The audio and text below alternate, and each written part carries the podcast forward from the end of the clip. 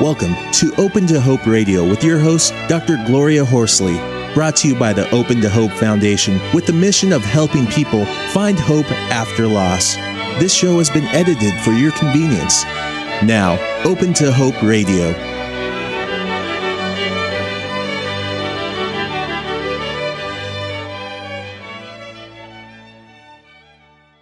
Are going to talk about the marriage, and I have a wonderful guest today. Her name is Mel er- Erickson, and Mel is a registered counselor, a certified thanatologist, co-founder and program director of GriefWorks, a bereavement resource for education and support in Auburn, Washington.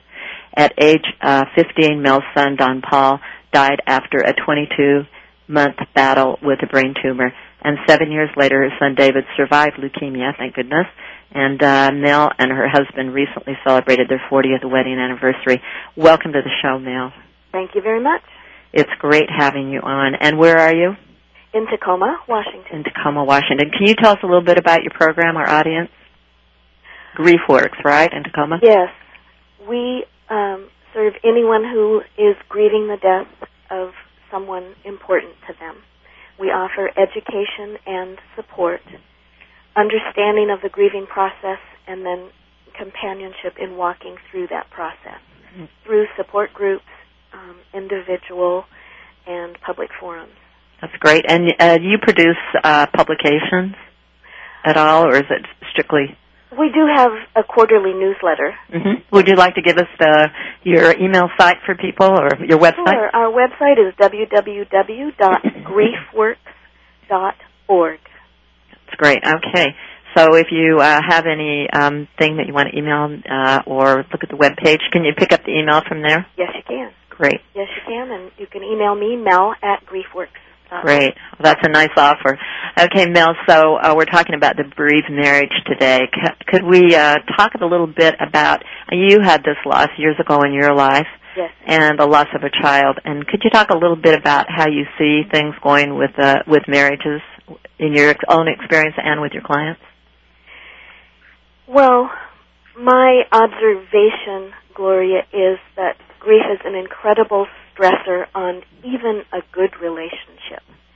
I call it teeter-totter grieving. Mm-hmm. And it's very difficult, I think, in a relationship to coordinate your down times or your struggle times.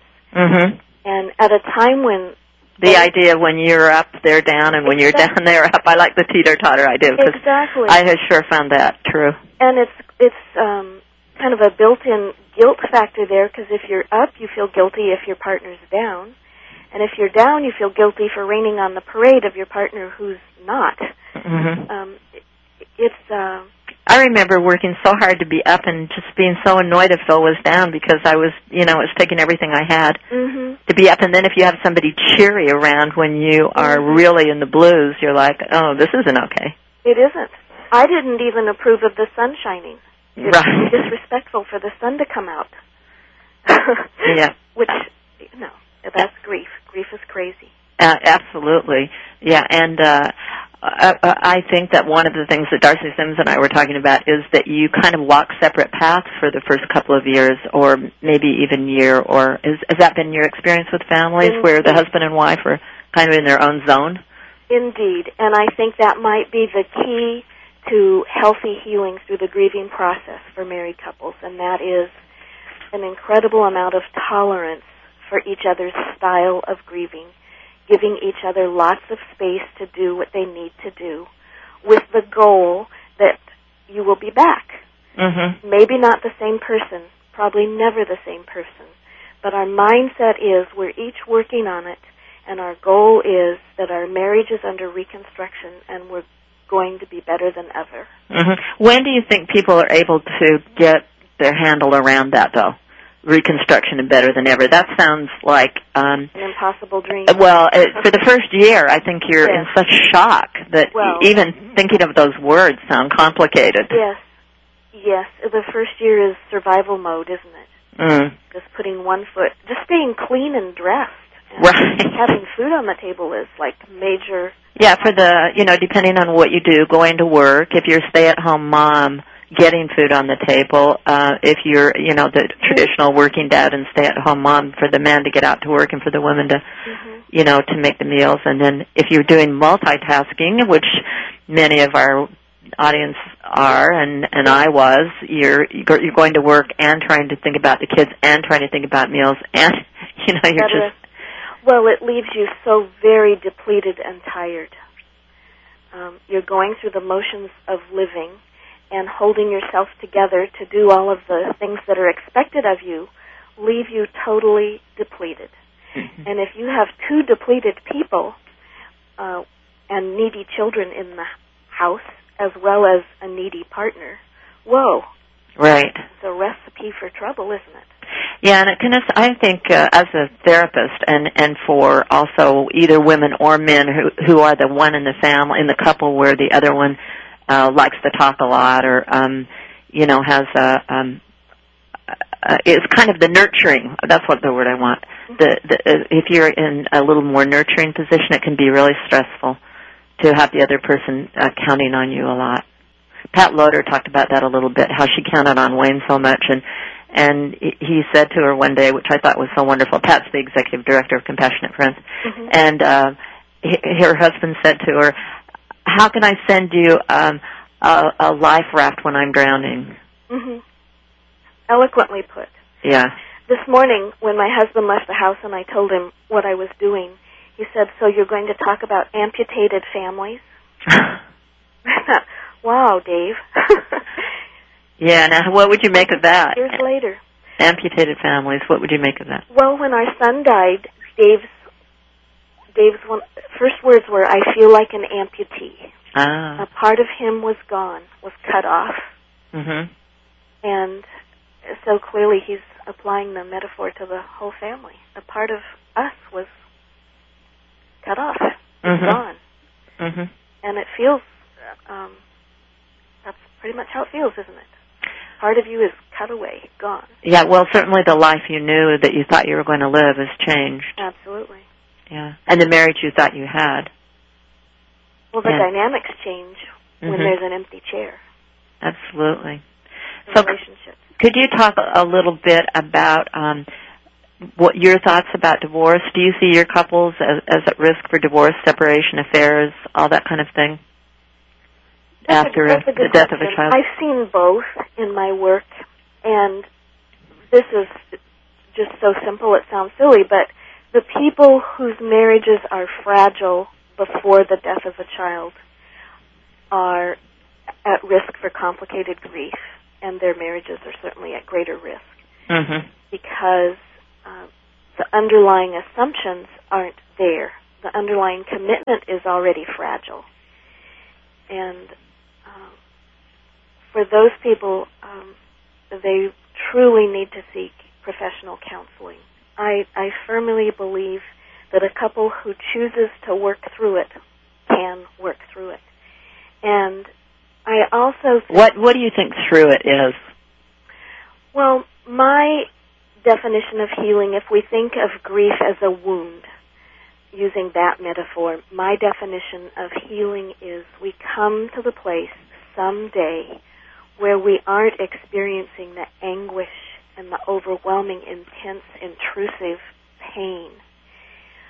And we have energy to invest in living and loving again. We can e- even find purpose and meaning in life and that is on um, a transition, a, a scale that continues, I think, till the end of our life on this earth. Mm-hmm. But the quality of grief changes to the point where we realize we're living again, and our entire life isn't dominated by the pain of the loss of our child.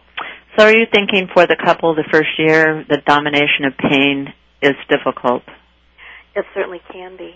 Yeah. It certainly can be, and, and I think what is difficult is we have two needy people who probably have very different styles of coping, who do not have the energy after meeting the expectations of daily life to be very fully present for each other. Mm, that's a wonderful way to put it. Yeah, there's no possibility of being fully present that No. first or maybe even second year. No.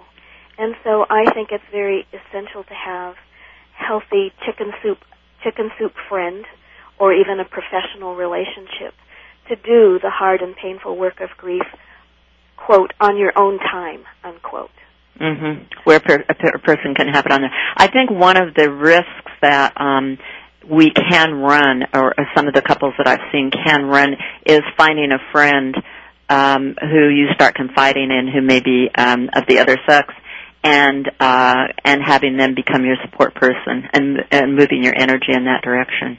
well a good rule is to have a friend of the same sex Mm-hmm. And also uh, going to something like Compassionate Friends, a group, or doing Yeah. grief or uh, uh, grief works, going to some place like your um, organization as a couple, even though you don't connect. I mean, you can go and um, you're just going, and and maybe you're not talking about it or anything. Can also be a way. And then having one person in the couple go to a safe place like uh, Compassionate Friends or Grief Works or something like that, where they can just be with a group for that reason rather than having a one-to-one. our friends don't always understand and we can wear our friends out and of course our fear is that they won't want to come play with us anymore if we're sad and mad all the time and um i am surprised at compassionate friends how few couples there are there are more half couples at compassionate friends at least the meetings i've been to through the years Mm-hmm. than there are couples. I clearly remember my husband saying to me when I was going off to Compassionate Friends meetings three years after our son's death, he said to me, Why do you want to waller in it? And my response was, I need to. Mm-hmm. It helps me. I feel better. Ten years later, when I was speaking to a group about the bereaved marriage, I looked at the back of the room and my husband had tears rolling down his cheeks. So he was still carrying a lot of his pain. Mm-hmm. Know, was we could still tap into it. Right, right. So, yeah, so I, I think there's a good message here. You, you've been married for how many years? 41. Yeah, and I've been married for 45, and I did some grieving, you know, with um, a therapist, uh, going to Compassionate Friends alone. You're Mhm. right. Mhm. And um, my husband did it differently, and uh, and we were able to come come together. And it, it, you know, what was for me wasn't for him, and vice versa. Exactly.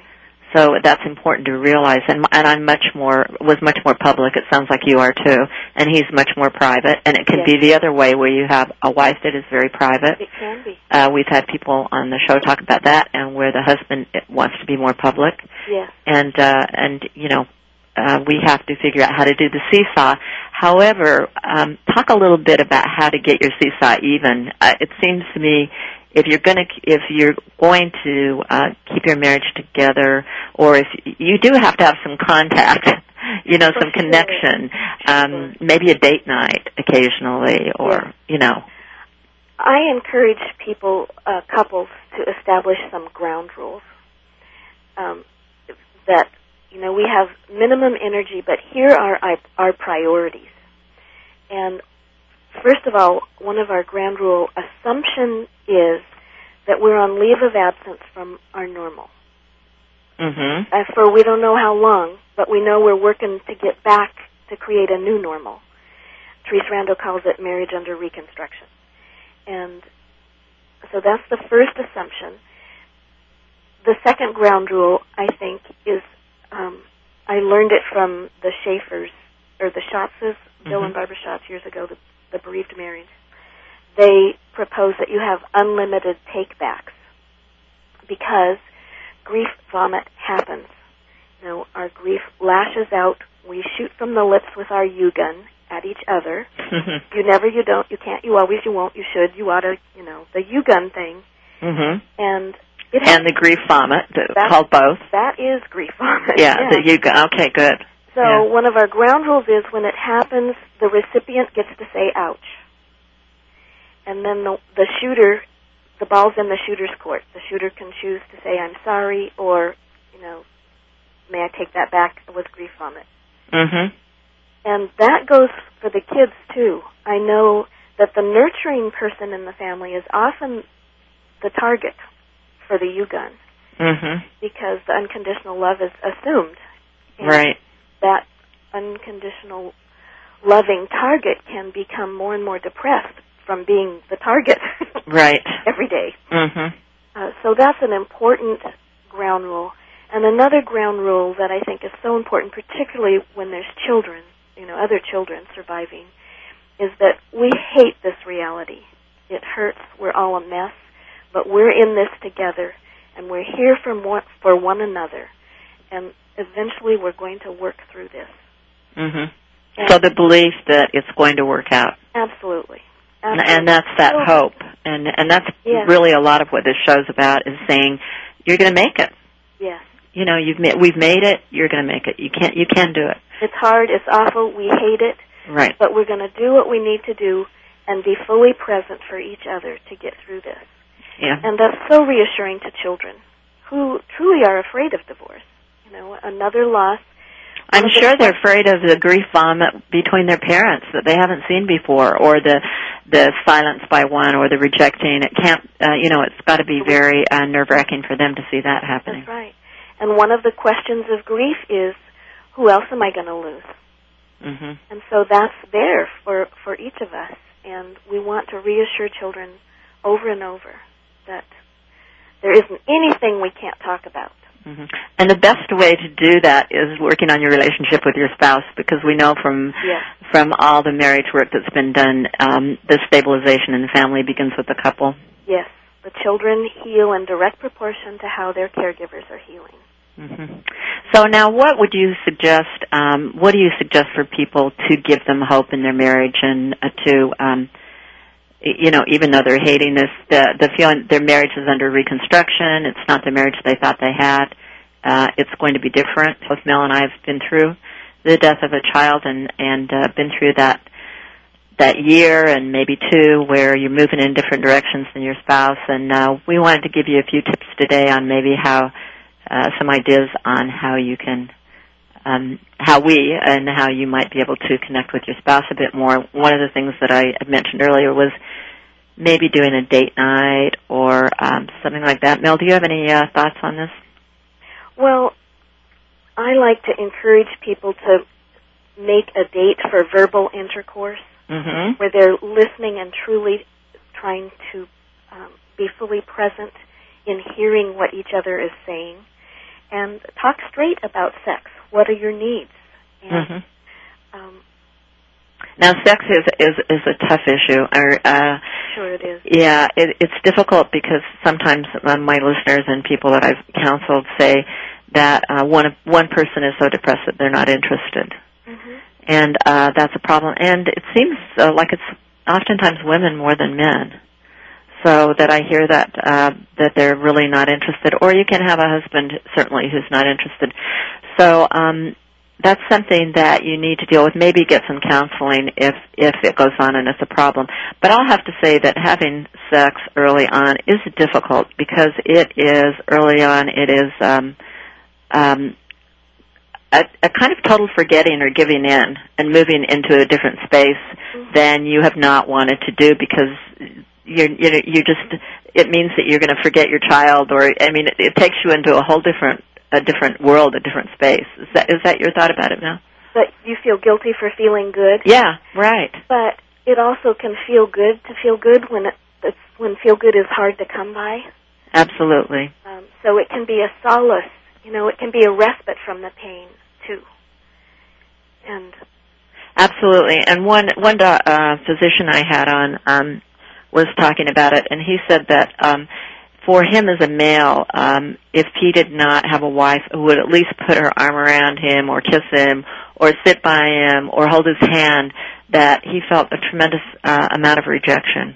yes, yes, I think it's important to find creative ways to express our love if sexual intercourse is not part of what we're able to do in the moment. We need to talk about a plan B. And for most women, you know, the physical lovemaking is a is an extension of conversation intimacy. So hopefully we can create intimacy in other ways. hmm And and what would you suggest? I think that's great. It is a, uh, for women. It's certainly a gradual process of feeling cared for. Mhm. Mhm.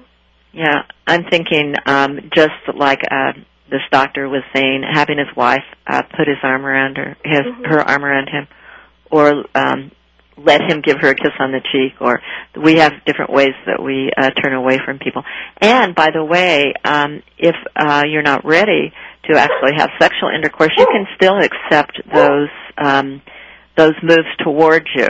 That's that's part of what happens. I think is that um, there gets to be some rejection feeling because a person doesn't want to move into the ultimate uh, act of having actually having sexual intercourse and and make a deal that Mel's got a dog barking.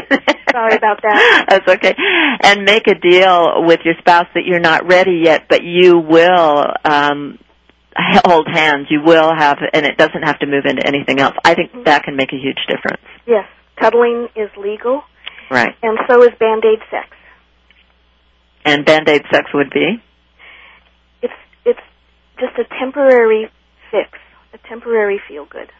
Okay, so uh, uh, now I don't exactly know what you mean by that. Actually having sex and Mhm. and viewing it as temporary and you may not want to do it Well, if, soon again or what? if it's if it's if it's planned and premeditated and negotiated, and let's say for the woman her heart isn't fully in it, um, because her heart isn't fully anywhere, you know, except for in pain, um, she can agree to be cooperative and loving, knowing that this is a love gift that she has to give. Oh, that's a lovely way to put it, a love gift, yes. Mhm. Yeah, so I think this is really Josh McDowell says love is a verb, uh and I I liked I like that. It's an active- is a verb. yeah, it's an And we- active thing. Yes, we act loving, and eventually the feelings follow. Uh, that's nice. Uh, yeah, I think that's exactly what we have to do. You know, they call it in those first few years, fake it till you make it. Exactly. And there we are. Act Yep. loving and it'll come. Yes.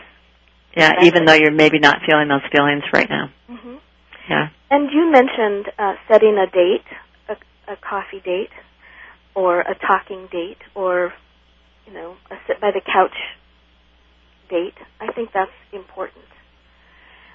I think it's very easy because we each need so much space to process our grief. It's easy to feel that you've lost each other, when in fact, you know, you haven't. But Yes. it feels that way. Yeah, absolutely. And I think it's important um, to realize that some people can't take long. You know, it's like if I give you the opportunity to talk, you'll never stop. Mhm. So i i instead of that, I say, you know what? Let's spend 15 minutes, Mhm. and then let's go out and get an ice cream cone. A measured dose. A walk around the block. Mhm. Um, you know, because again, grief vomit. Yep. You can't. You can't every time you sit down. Mhm. Now, one of the things my husband used to do that absolutely drove me crazy, and I and I just want to put this out and see if you have a thought about it, is that he is a numbers guy, and I am not, and so he has all the numbers. You know, it was. um He said to me, you know, it was two weeks. Uh, in in three minutes, it'll be two weeks since Scott was killed, wow. and I that just absolutely infuriated me. Hmm. So, but but that was he was a numbers guy. He was thinking in numbers. Mhm. Mhm. So now I realize-. Yeah, that that that's that's how he was processing the information. Or the other thing he would do is he always remembers every date. I remember barely remember uh, any dates, especially around the death. One of the ways that I cope is, I guess, not remembering, not thinking about it. But he would remember, and then he would say, uh, for instance, "Did you know that um, yesterday was Scott's birthday?" Mhm. So I finally said to him, and you know, it's been 22 years, and I finally said to him, you know what? Tell me the day before. Don't tell me when it's happened. Mhm. You know, because it's like it's like I don't know why he did, if he didn't want me to feel sad, but why he did that. So there are different things that drive us a little crazy. Did your husband do anything that drove you a little crazy? No, I would guess it's probably the other way around. and how did you do that? Well, my faith is extremely important to me, and I think um, he it's not important to him, and so he had to tolerate me uh, in in my pursuing my faith as comfort Mhm. when uh, you know it offered absolutely no comfort whatsoever to him. Now, would that be talking to wood. would that be talking to a priest for you? Were you? Um, well, I I was in the Word, reading Scripture, listening to music, mostly when he wasn't home, that ministered to my that soothed my soul, and attending church and Bible study. Right. So you had this group that you were going to, and and he Yeah. was basically uh, not part of that group. Right. Yeah. But he didn't want to be. Yeah, yeah, exactly so. And uh it, it's so interesting the way the way that happens, how we do um hmm different things. And did he lose himself in work? Um, I don't know if I would say he lost himself in work. He chopped wood, and he read a book um, that was written by Terry Pringle, whose six-year-old had died of leukemia, and Dave and Terry Pringle began a correspondence. Mhm. He did a lot of his grief work in letters Ah. uh, with this other man whose child had died. Now that is so wonderful because I think one of the things that can really give men support is if they can find another man who they can connect with. And they can find uh, safe support online these days. I think that is totally cool. Absolutely. There are chat rooms where dads can talk. Yeah. So, um, do, uh, do you know if, if what the chat rooms would be for that? I don't know if Compassionate Friends um, has a chat room for that. I'm not sure. I'm sorry I don't have that information as uh, at the office on my desk. Okay, well, if you want to know about that information, you can uh, email. Yes, please do. Email you. Give us your email again. To give you several uh, ideas. Mel at griefworks.org. Great. Yeah, I think uh, you know uh, I we don't I don't like to be saying males do this and females do that, but one of the things that uh, we see a lot is that males do like to do things. You know, they want to be active. They want to chop wood. Mm-hmm. You know, wash cars, go to work. You know, um, that they're kind of doing. Literally work out their pain.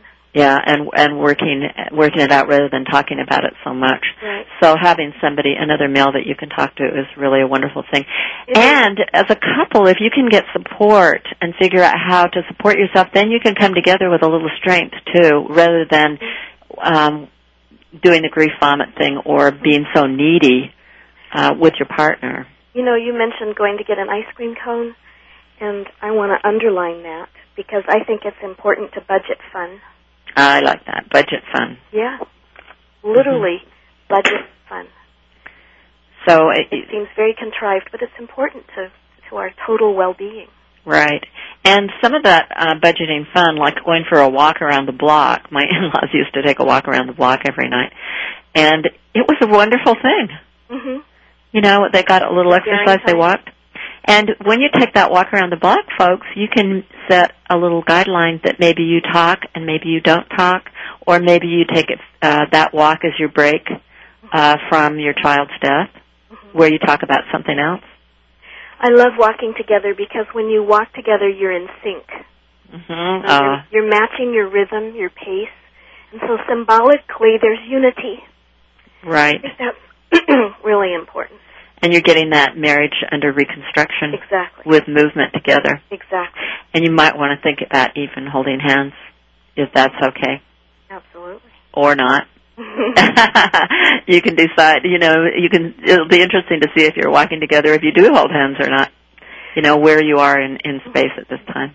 You said you can decide, and Gloria, I think the choices we make are so very important because every day, every hour, even every moment, we're making choices that can move us forward in our healing process. I wanted to ask you: Is there anything you feel like that we've missed, or any areas that you'd like to cover? I would like to point out, um, Gloria, that grieving with words and grieving by working out our grief are two different styles of grieving. Ken Doka has called them instrumental grieving and intuitive grieving. And they're not necessarily male female.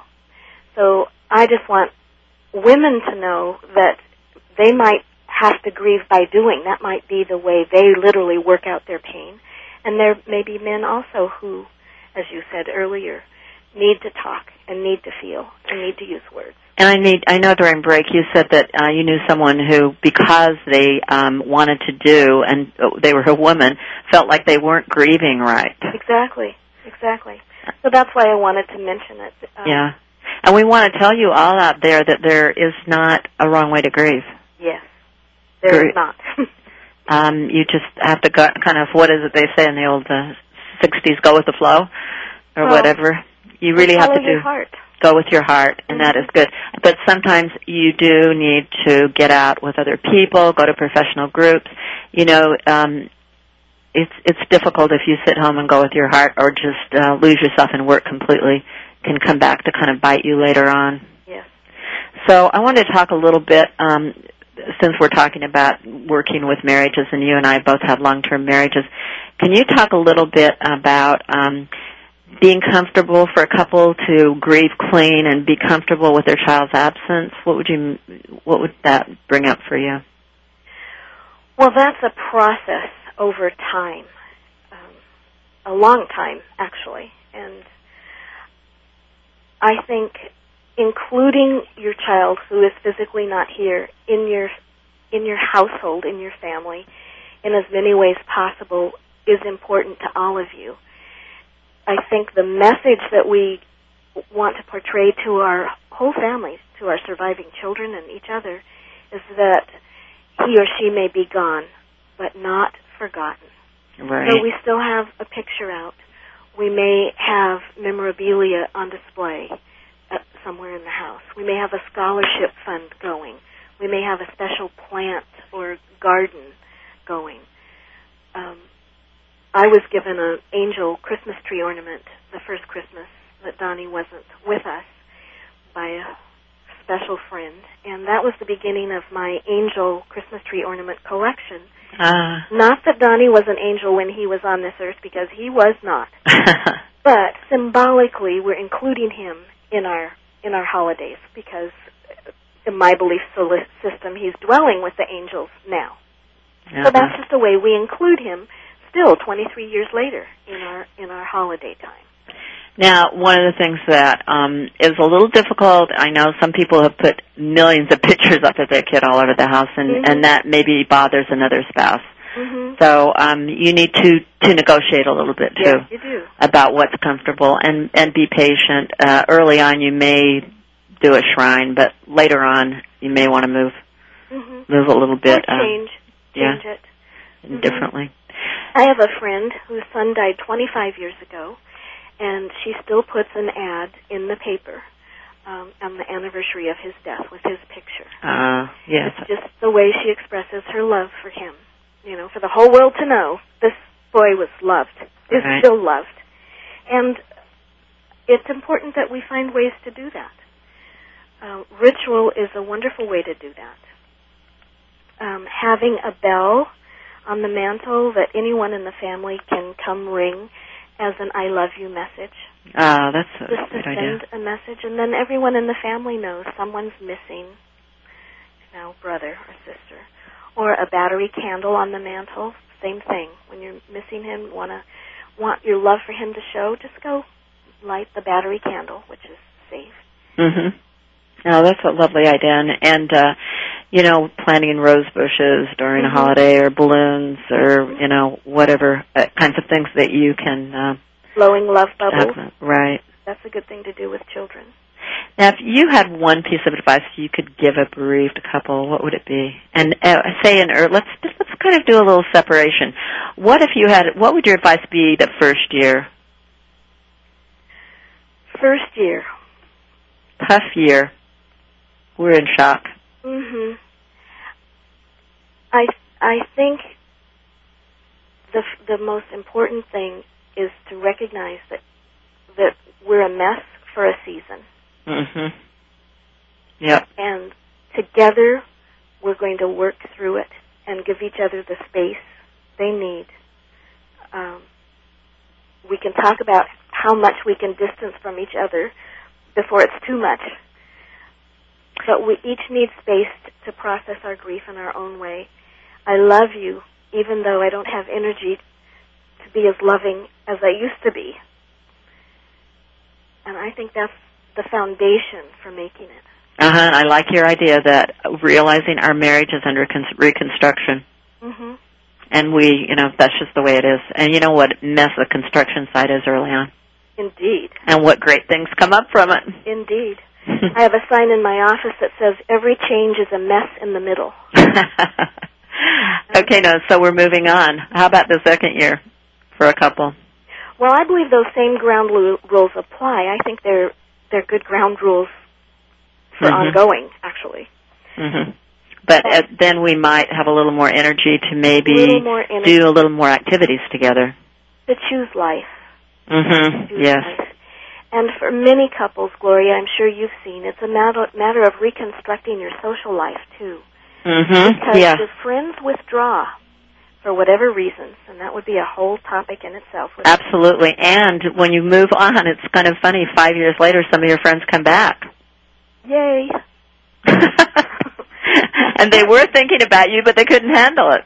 Didn't know what to say, didn't know what to do, so they steered clear. Yeah, absolutely. And you've developed new friends and new hmm new things going on. And Compassionate Friends is a wonderful place for that to happen. Right.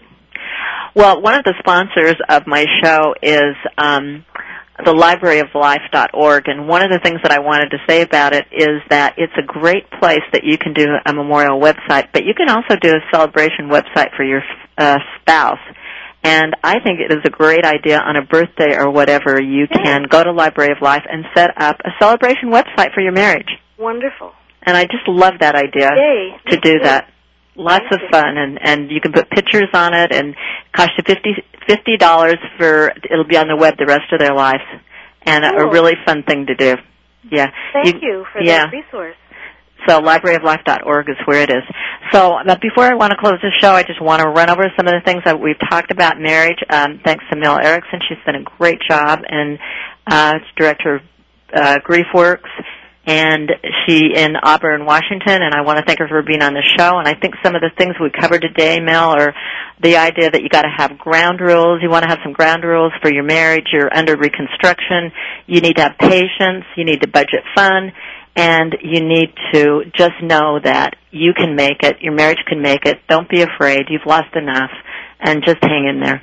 And love is a verb. And love is a verb.